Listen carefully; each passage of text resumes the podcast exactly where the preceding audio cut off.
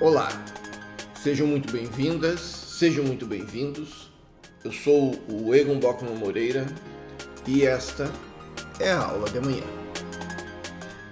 Nós vamos continuar conversando a respeito da Lei de Introdução às Normas do Direito Brasileiro, sobretudo das normas que foram acrescidas à redação original pela Lei 13655 de 2018, 13.655 de 2018, que trouxe normas de direito público, preocupações de direito público, à Lei de Introdução às Normas do Direito Brasileiro. E aqui, neste episódio, nós conversaremos a propósito dos artigos 27, 28, 29 e 30. E esse trigésimo é o que encerra a Lei 13655. E eu não poderia encerrar essa série sobre a Lei de Introdução sem assinalar que os autores dessa lei são os professores Carlos Ari Sandfeld, titular da Fundação Getúlio Vargas de São Paulo, e Floriano de Azevedo Marques Neto, titular da Universidade de São Paulo. Ambos fizeram a redação original da lei e não só isso, trabalharam, defenderam-na e conseguiram com isso nos brindar com essa lei que efetivamente é uma revolução positiva para o direito público brasileiro, para a segurança jurídica do direito público brasileiro.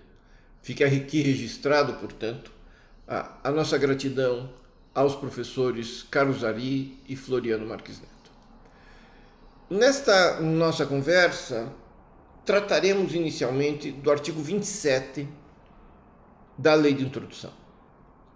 E o artigo 27, ele traz aquilo que eu chamo de dever de compensação de benefícios e prejuízos indevidos a redação dele é bastante sucinta, diz que a decisão do processo nas esferas administrativa, controladora ou judicial poderá impor compensação por benefícios indevidos ou prejuízos anormais ou injustos, resultantes do processo ou da conduta dos envolvidos. A decisão sobre a compensação, diz o parágrafo 1 do artigo 27, será motivada, ouvidas previamente as partes sobre seu cabimento, sua forma e, se for o caso, seu valor. Para prevenir ou regular a compensação, consigna o parágrafo 2 poderá ser celebrado compromisso processual entre os envolvidos.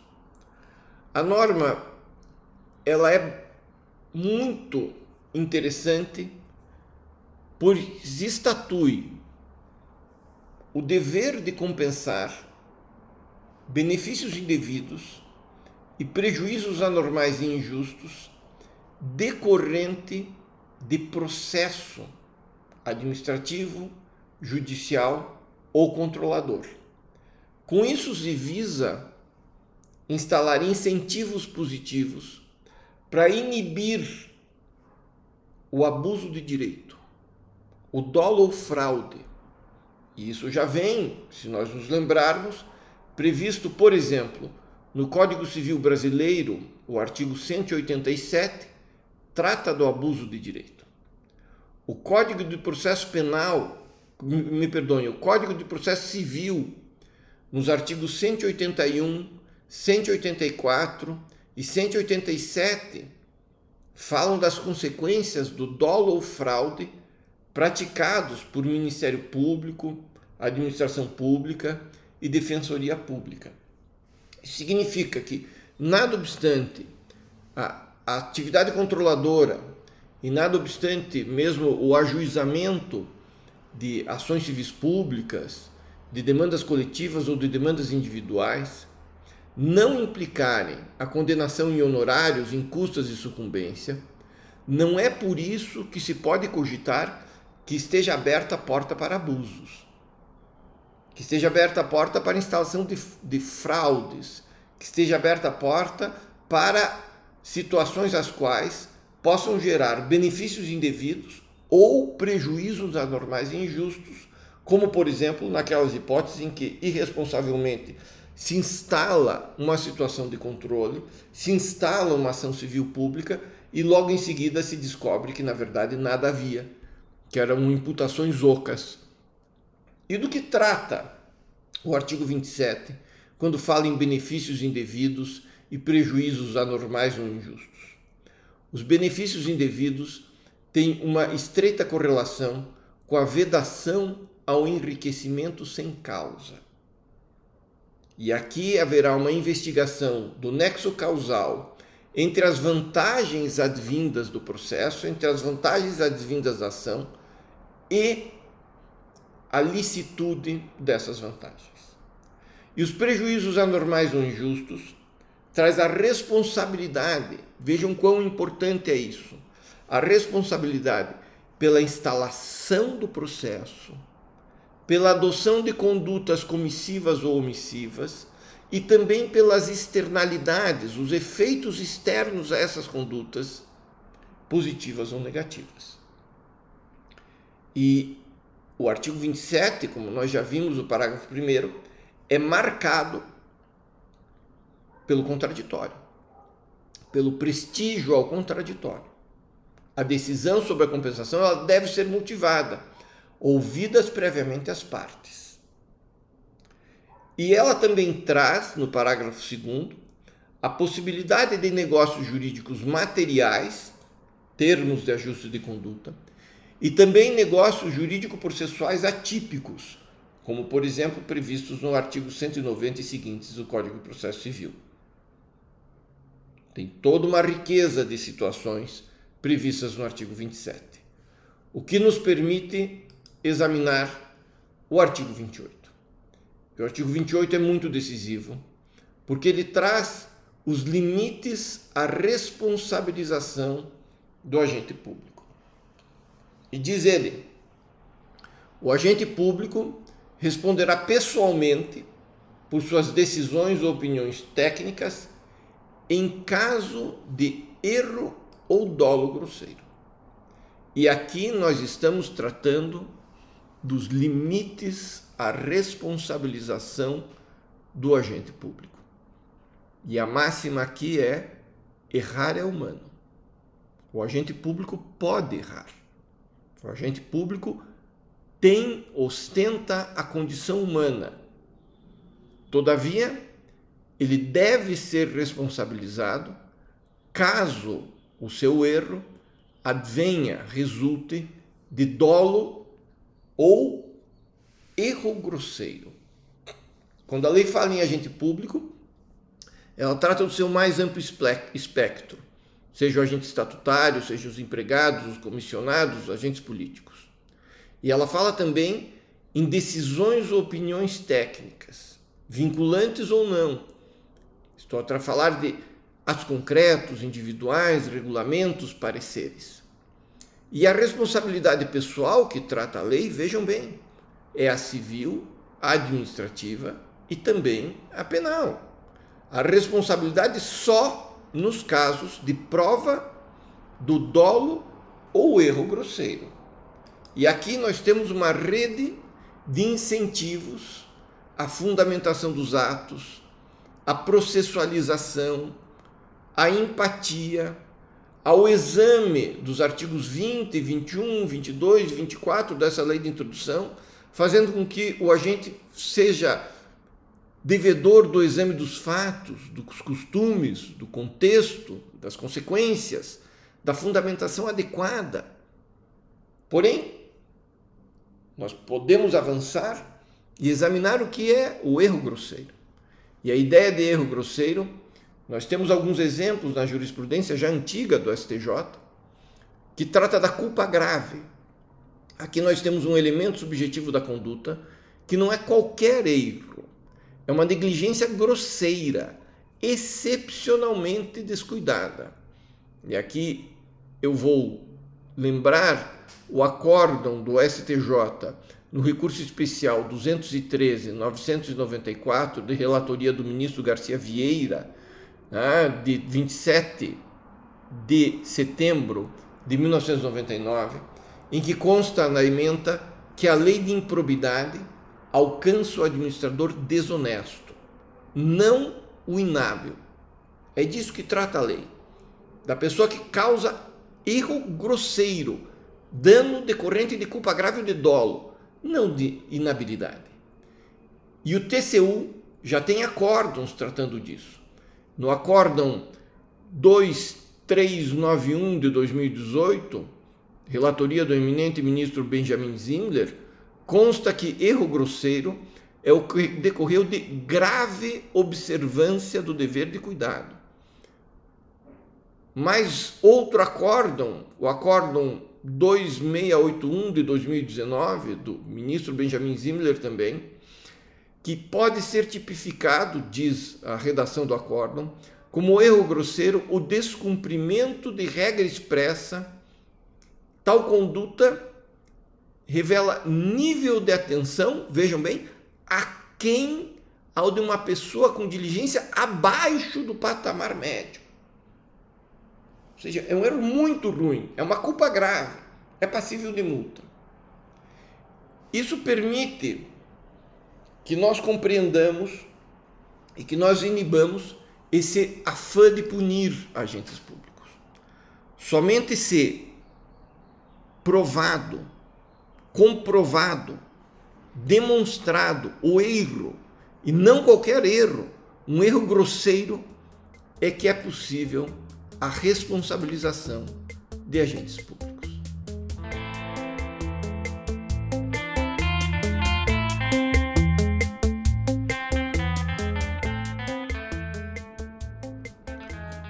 O artigo 29 da Lei de Introdução, ele trata um tema sobremaneira importante, que é a participação das pessoas privadas na formação dos atos estatais. Diz o caput do artigo que em qualquer órgão ou poder, qualquer órgão ou poder, a edição de atos normativos por autoridade administrativa salvos de mera organização interna, poderá ser precedida de consulta pública para manifestação dos interessados, preferencialmente por meio eletrônico, a qual será considerada na decisão. E o parágrafo 1 deste artigo 29 consta os requisitos da convocação. Vejam que interessante e que importante esse dispositivo há tempos atrás, não tanto tempo assim, nem sequer se cogitava de participação privada na formação da vontade da administração pública. Os atos administrativos, como a própria definição de ato administrativo traz, eram marcadamente unilaterais. Os atos normativos advinham de trabalho interna corporis era vedado o diálogo, era vedada a possibilidade de as pessoas privadas colaborarem, colaborarem com a edição de atos normativos que a afetassem. Já há algum tempo, nós temos esse prestígio ao direito fundamental do cidadão, dos habitantes, das pessoas privadas ao direito fundamental de informação, de participação e, mais do que isso, de respeito a manifestações das pessoas privadas pela administração pública. O direito a participar da consulta não significa o direito a protocolar manifestações no sítio eletrônico, mas significa o direito como diz o artigo 29, a receber atenção da administração pública, a receber consideração da administração pública. Logo, os atos normativos de qualquer órgão poder, legislativo, executivo, judiciário, podem ser objeto de manifestações das pessoas privadas que visem a colaborar ativamente com a produção normativa pública. Estou falando aqui de regulamentos, de editais, de instruções e por aí avante. E vejam bem, a consulta não se confunde com a audiência. A consulta é uma manifestação não presencial por prazo certo e hábil que permita às pessoas privadas tomarem conhecimento, tomarem conhecimento do ato a ser publicado, de suas peculiaridades, desenvolverem os seus estudos colaborativos e exararem suas manifestações perante a administração pública. E essas manifestações devem necessariamente ser consideradas, e eu diria, sob pena de nulidade do ato. E não estou com isso dizendo que as manifestações são vinculantes, que a administração pública precisa adotar as sugestões das pessoas privadas. Eu estou querendo significar que as manifestações devem sim ser examinadas para ser motivadamente acolhidas ou motivadamente rejeitadas.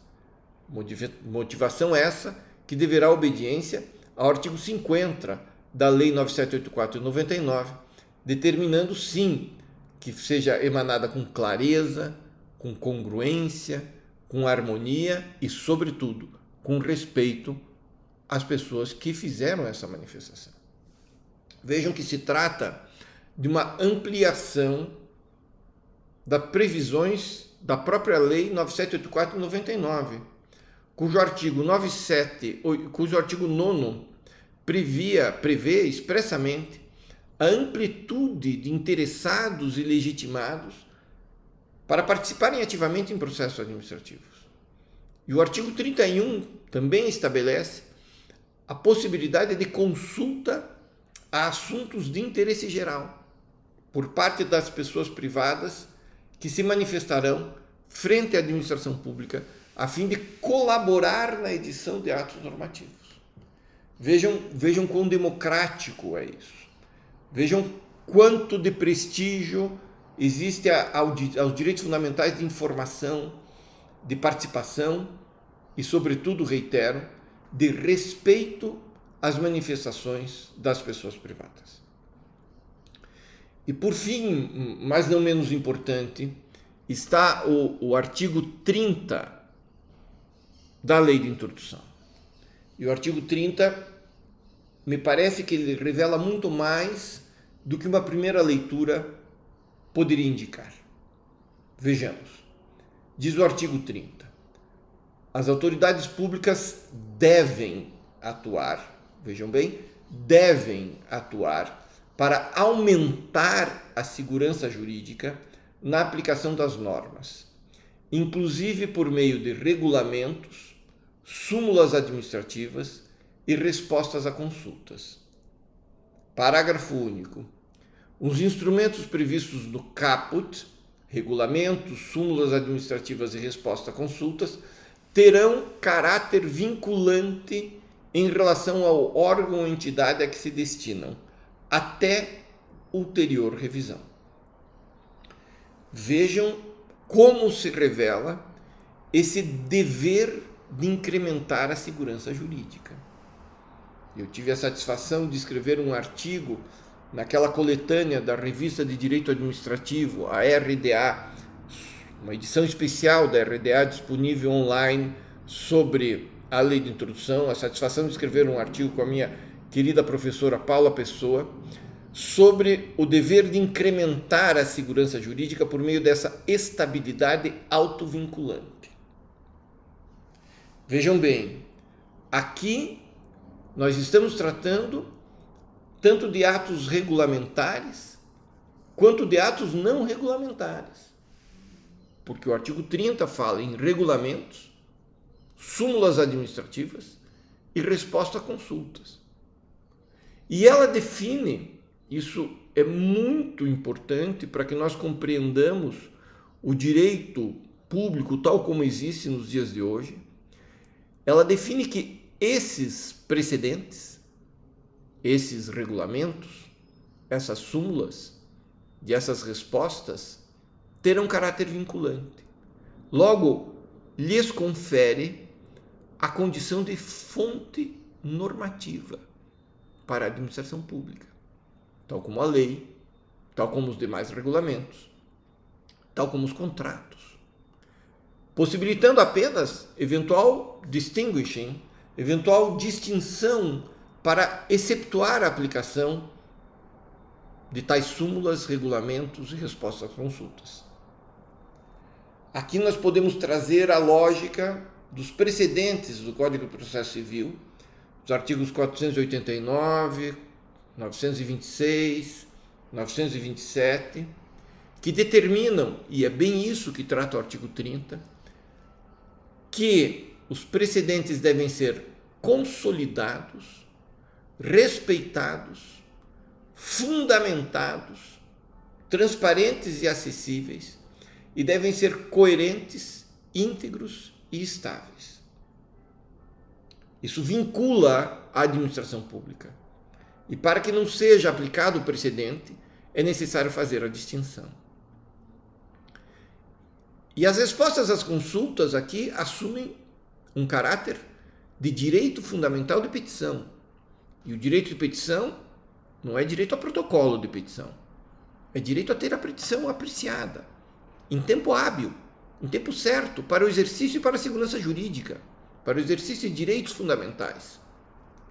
Vejam que aqui nós temos também um dispositivo assemelhado no artigo 50, inciso 7 da Lei 9784 de 99, que diz que os, aquilo que existe anteriormente, os precedentes das decisões administrativas, as decisões reiteradas, devem ser respeitadas sempre, exceção feita a possibilidade de fazer o distinguishing, a possibilidade de fazer a distinção específica. E aqui nós temos também prestígio ao princípio da boa-fé, ao princípio da boa-fé objetiva, por meio da celebração vinculante de uma administração autovinculante, proibindo o venire contra factum próprio. Se a administração pública preceitua um regulamento, uma súmula ou responde a uma consulta, ela não pode voltar-se contra sua própria conduta. Como se pode inferir dessas nossas rápidas conversas, a lei de introdução assumiu um papel sobranceiro no trato do direito público brasileiro. Todas as autoridades, órgãos e entidades públicas, sem qualquer exceção, a ela se subordinam e lhe devem aplicação irrestrita, obediente à sua máxima eficácia. Os artigos da lei de introdução constituem mandamentos que condicionam a validade de provimentos administrativos. O exercício das competências administrativas foi funcionalizado em vista do direito público da segurança jurídica. A toda evidência, os desafios vão ser muitos. Mas não nos esqueçamos de um precioso detalhe. Em 1942, na redação original da Lei de Introdução, foi necessário que se positivasse a proteção ao ato jurídico perfeito, ao direito adquirido e à coisa julgada. Não foi por acaso foi pela realidade dos fatos que se exigiu que tal garantia fosse posta em texto legal e depois em texto constitucional. Isso não foi devido a um acaso ou a um capricho. A positivação foi imprescindível ao reconhecimento de tais direitos fundamentais e o mesmo se diga da Lei 13655 de 2018. Todos os preceitos da lei são necessários ao que se possa entender por um Estado democrático de direito em que as autoridades públicas são cometidos deveres de respeito aos direitos fundamentais das pessoas privadas, dentre eles o sobranceiro direito à segurança jurídica. Precisamos, portanto, todos nós, envidar os melhores esforços para que se dê a mais intensa e a mais extensa aplicabilidade à lei de introdução. E os desafios, felizmente, estão sempre e apenas no começo. Muito obrigado pela atenção. Fiquem bem.